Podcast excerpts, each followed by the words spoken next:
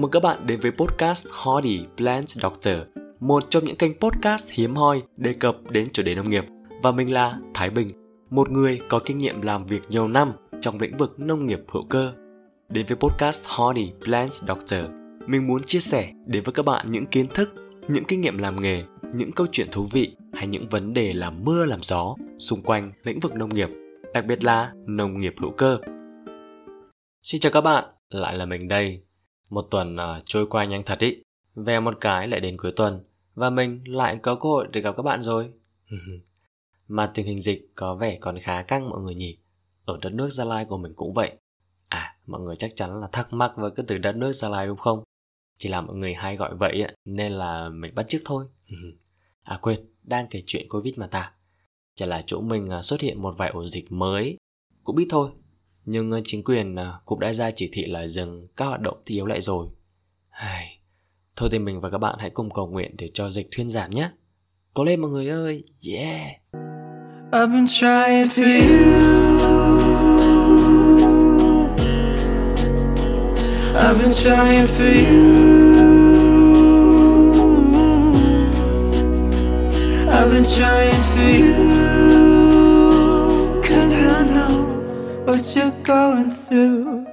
trong tập số 8 này, chúng ta sẽ tiếp tục được đồng hành cùng với Mây, một ứng dụng hàng đầu trong việc tích hợp nội dung đa dạng từ tin tức, tạp chí, truyện đến podcast.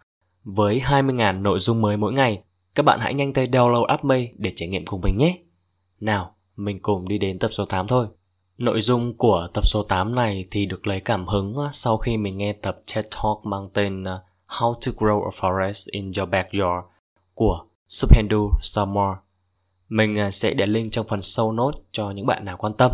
Đại khái nội dung của tập TED Talk này là anh ấy đã xây dựng một à, khu rừng mini ngay đằng sau nhà của anh ấy một cách vô cùng đặc biệt.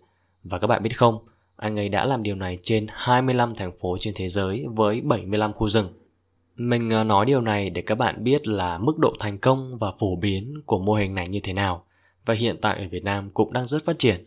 Và còn chần chờ gì nữa, các bạn hãy đi cùng mình để tìm hiểu nhé. Và mình và các bạn sẽ đi qua hai phần.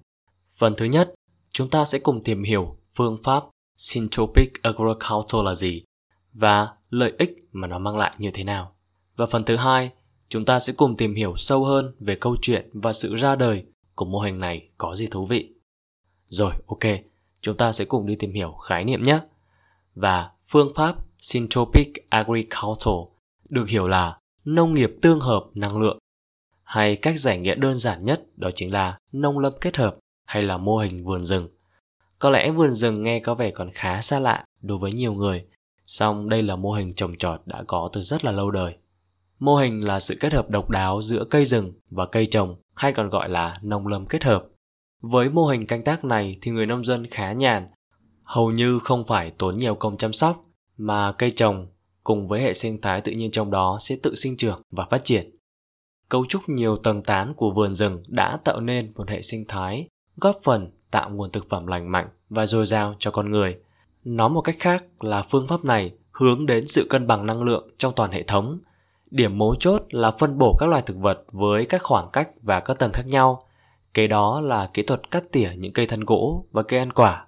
Các bộ phận của cây được cắt tỉa giúp tái tạo các chất hữu cơ trong đất liên tục mà chẳng cần bổ sung bất cứ một chất hữu cơ nào từ bên ngoài. Vậy, lợi ích của mô hình này là gì? Chúng ta sẽ cùng tìm hiểu nhé. Đầu tiên, nó góp phần bảo vệ môi trường và hệ sinh thái bền vững đạt được hiệu quả cao. Ví dụ như là sản xuất thực phẩm, khôi phục sự màu mỡ của đất và đáp ứng nhu cầu thị trường. Thứ hai là khi ta trồng nhiều loại cây trên cùng một diện tích đất sẽ tận dụng tối đa ánh sáng mặt trời ở các tầng tán lá theo chiều thẳng đứng từ trên cao xuống mặt đất, tùy theo nhu cầu ánh sáng của từng loài cây. Và tán lá của những cây ở tầng trên thì có tác dụng che mưa, che nắng cho những cây ở tầng dưới. Thứ ba là hạn chế sự phát triển và lây lan của một số loài sâu bệnh. Nhiều loại cây tiết ra các hợp chất từ các bộ phận như rễ, thân, lá, hoa, quả có tác dụng kiềm chế hoặc xua đuổi sâu bệnh. Một số loài cây có tác dụng dẫn dụ các loài thiên địch và côn trùng tụ phấn cho cây. Thứ tư, đó chính là mỗi loài cây thì có nhu cầu về hàm lượng các chất dinh dưỡng khác nhau. Do vậy, khi ta trồng xen các loại cây có nhu cầu dinh dưỡng bổ sung cho nhau thì sẽ tạo sự cân bằng dinh dưỡng cho đất. Tiếp theo, rừng là một trong những hệ sinh thái ổn định nhất trên trái đất. Mô hình vườn rừng góp phần tạo sự đa dạng sinh học, đồng thời sản xuất nhiều sản phẩm lương thực, thực phẩm lành mạnh cho con người. Mô hình đang được nhân rộng và phát triển khắp nơi nhằm giúp khôi phục đất đai đang bị hoang hóa, cằn cỗi bởi những phương thức canh tác hiện đại, lạm dụng hóa chất và tư tưởng chạy theo lợi nhuận và góp phần bảo vệ môi trường. Thật sự là còn rất nhiều nhiều những lợi ích khác nữa, nhưng mà thôi mình sẽ cùng đi đến phần số 2 nhé. Chúng ta sẽ cùng tìm hiểu ai là cha đẻ của mô hình này và ông ấy đã phát triển mô hình này như thế nào nhé. Vào đầu những năm 1980, Ernst Gott, một công dân Thụy Sĩ, cha đẻ của mô hình nông lâm kết hợp, đã quyết định mua lại một khu đồi chọc, một trang trại tại Brazil với đất đai đã bị thoái hóa, cằn cỗi do hậu quả của việc khai thác và tàn phá rừng nghiêm trọng. Ernst ngay sau đó đã quyết định sẽ âm thầm bền bỉ làm cuộc cách mạng trên mảnh đất này. Với việc hiểu sâu sắc về hệ thống tự nhiên với quy luật sinh tồn, Ernst cần mẫn thức dậy lúc 5 giờ sáng từ thứ hai đến chủ nhật để thực hiện cuộc cách mạng của mình. Trong một năm, ông trồng kín 500 hecta rừng xen kẽ với ca cao, chuối và cây xanh. Một thập kỷ sau, các kỹ thuật viên của Viện Tài nguyên Môi trường và Tái tạo Brazil của Salvador đã ngạc nhiên khi thấy những hình ảnh ở trên không của khu vực và đến đó để hiểu những gì đang xảy ra ở vùng đất Gringo là tên riêng được dùng để chỉ vùng đất của ơn, ám chỉ một người da trắng xứ Âu tới Brazil. Từ trên cao, những gì được nhìn thấy là một khu rừng rậm rạp và ẩn giấu trong đó là một khu vực nông nghiệp có năng suất cao. Có thể nói một sự lột xác thực sự diễn ra ở đây sau khi thực hiện theo phương pháp nông lâm kết hợp, tức là độ phì nhiêu của đất được tái tạo, những con suối đã biến mất được hồi sinh, mưa cũng trở lại, tất cả tạo ra một chu kỳ đổi mới liên tục. Câu hỏi được đặt ra là làm thế nào điều này được thực hiện? Ơn trả lời, ông đã làm việc cùng với thiên nhiên và không chống lại nó và thực hiện những chiến lược giống như cách mà hệ sinh thái tự nhiên hoạt động. Ngoài ra, ông Ernst giải thích thêm rằng phương pháp này xem tất cả các loài là một phần của hệ sinh thái vĩ mô, hoạt động trên nguyên lý cùng hợp tác và dành tình yêu vô điều kiện với sự sống. Con người của chúng ta là một phần của hệ thống này. Thay vì là những kẻ chỉ biết khai thác, chúng ta có thể là những người tạo nên tài nguyên. Và phải mất 15 năm để nông nghiệp theo phương pháp của Ernst được nhận biết là syntropic hay còn gọi là năng lượng tương hợp. Những thuật ngữ này đã là một phần trong vốn từ vựng của ông để giải thích về tiềm năng của hệ sinh thái khi chúng được tác động tích cực qua hành động của con người. Mỗi cây xanh không chỉ cần đất, phân bón và nước mà nó cần cả các điều kiện vi khí hậu để phát triển. Ernst cho biết khi hiểu được điều này, người nông dân có thể tạo ra được hệ sinh thái đa dạng sinh học, cung cấp cho mỗi cây một môi trường sống tốt mà không cần phải dùng tới hóa chất và phân bón. Ở những khu vực đất đai thoái hóa, sự phục hồi của đất được tăng tốc thông qua việc ủ lên đất các chất hữu cơ. Người ta thấy Ernst với một con dao dựa trong tay thực hiện việc cắt tỉa cành và những cành được cắt tỉa này thì rơi xuống đất, phân hủy, từ đó phát triển các loại nấm và vi khuẩn giúp cố định các chất dinh dưỡng như nitơ trong đất. Một trong những đặc thù của Ernst là đặt sau những kỹ thuật nông nghiệp của ông là tập hợp những nguyên tắc được chọn lọc kỹ càng. Đó là sự tập hợp giữa những kiến thức khoa học, sự nhạy cảm và kinh nghiệm thực tế của một người làm nông nghiệp từ năm 3 tuổi. Ernst đã tổng hợp những kỹ thuật của mình thành những nguyên tắc có thể áp dụng được ở bất kỳ điều kiện khí hậu, đất đai và diện tích nào. Phương pháp của ông là một hệ thống tái tạo hiệu quả, hiệu quả về năng suất và sinh lợi, vì một sự bền vững phải bao gồm yếu tố kinh tế, xã hội, môi trường, tức là phục hồi lại đất thông qua quá trình sản xuất rau và trái cây. Điểm cốt yếu của mô hình này là sự kết hợp các loài thực vật với các khoảng cách và các tầng khác nhau, tùy thuộc vào thời gian. Sau đó là việc cắt tỉa, cắt tỉa cây thân gỗ, cây chuối và các loại cây ăn quả để đem lại các chất hữu cơ về lại cho đất liên tục. Chúng ta phải vừa sản xuất thực phẩm, vừa khôi phục sự màu mỡ cho đất, vừa đáp ứng nhu cầu thị trường và phải đảm bảo niềm hạnh phúc cho chính họ và mọi người. À, nãy giờ thì mình à, nhắc nhiều đến cái việc à, cắt tỉa đúng không? Vì mô hình Syntropic tự tạo ra chất hữu cơ nhờ vào việc à, cắt tỉa thân lá cành của các cây trong rừng và chúng ta không cần đem chất hữu cơ bổ sung từ bên ngoài. Lúc này, năng lượng phân bón không bị mất đi, rất là khác với mô hình truyền thống của chúng ta.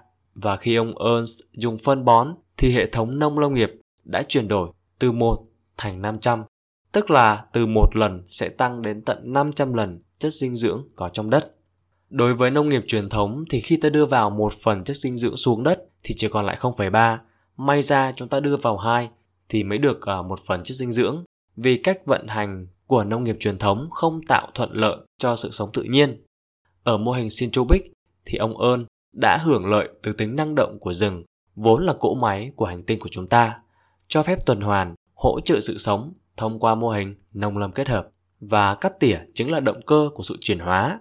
Cắt tỉa thúc đẩy quá trình trao đổi chất của hệ thống để nó hoạt động tốt nhất, không ngừng gia tăng nguồn lực. Ngoài ra, cắt tỉa tăng cường hoạt động của rễ, tăng cường nấm, rễ cộng sinh và một trong những kết quả của sự chuyển hóa chất mới này là sự sản sinh ra axit gibberellic kích thích cây phát triển. Sự phát triển này làm tăng mối quan hệ cộng sinh với nấm và vi khuẩn, mang đến nguồn dinh dưỡng cho cây và tỷ lệ quang hợp ở những cây được cắt tỉa thì cao hơn ở những cây không được cắt tỉa. Và quang hợp nhiều thì tức là nhiều carbon được hấp thụ hơn và có nghĩa là nhiều ánh sáng mặt trời được sử dụng để làm mát môi trường. Hiểu thiên nhiên hoạt động như thế nào và áp dụng nó sản xuất thực phẩm, áp dụng công nghệ tự nhiên của trái đất. Vì vậy, chúng ta cũng trở thành một phần của cơ chế vận hành của nó. Đây là nông nghiệp dựa vào quá trình chuyển hóa chất và năng lượng nội tại hơn là dựa vào đầu vào từ bên ngoài. Chắc chắn sẽ không tốn nhiều chi phí hơn so với những khu vực chúng ta dùng thức trừ cỏ hay các phân hóa học. Chúng ta phải tạo ra sự sống nhiều hơn là giết chết nó. Đây là sự khác biệt vô cùng to lớn đối với những mô hình khác. Điển hình thì ta có thể thấy được ờ, những kết quả thông qua cấu trúc, kết cấu đất hay là khả năng giữ nước. Đến thời điểm hiện tại thì phong trào nông lâm kết hợp đã diễn ra mạnh mẽ trên toàn thế giới.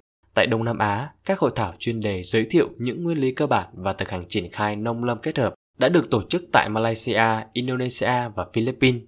Tham gia hội thảo không chỉ gồm những người nông dân, những người chủ sở hữu các trang trại, đồn điền, mà còn có các thành viên từ các hội nông dân, hội khuyến nông, giảng viên, giáo sư tại các trường đại học có chuyên ngành liên quan, cán bộ từ các viện nông lâm nghiệp quốc gia.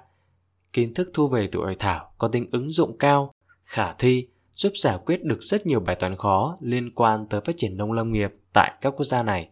Và Việt Nam là một đất nước vùng nhiệt đới có các điều kiện thổ nhưỡng khí hậu khá gần với Brazil, một quốc gia Nam Mỹ và là cái nôi của nông lâm kết hợp. Và phong trào nông lâm kết hợp đang diễn ra rất sôi nổi tại à, Việt Nam của chúng ta và nhận được rất nhiều sự hưởng ứng và đồng thuận từ chính phủ. Và cuối cùng mình hy vọng nhờ những lời chia sẻ vừa rồi sẽ không quá khó hiểu đối với các bạn. À, vì chủ đề này nằm trong mảng kiến thức chuyên môn nên mình à, đã cố gắng à, chọn lọc à, những thông tin quan trọng nhất và cơ bản nhất để gửi đến mọi người. Và nếu có gì sai sót hay có đôi chỗ nào gây hiểu lầm thì xin mọi người thông cảm nhé. và xin được cảm ơn các bạn đã lắng nghe đến phút cuối này. Cảm ơn các bạn rất nhiều. Bye!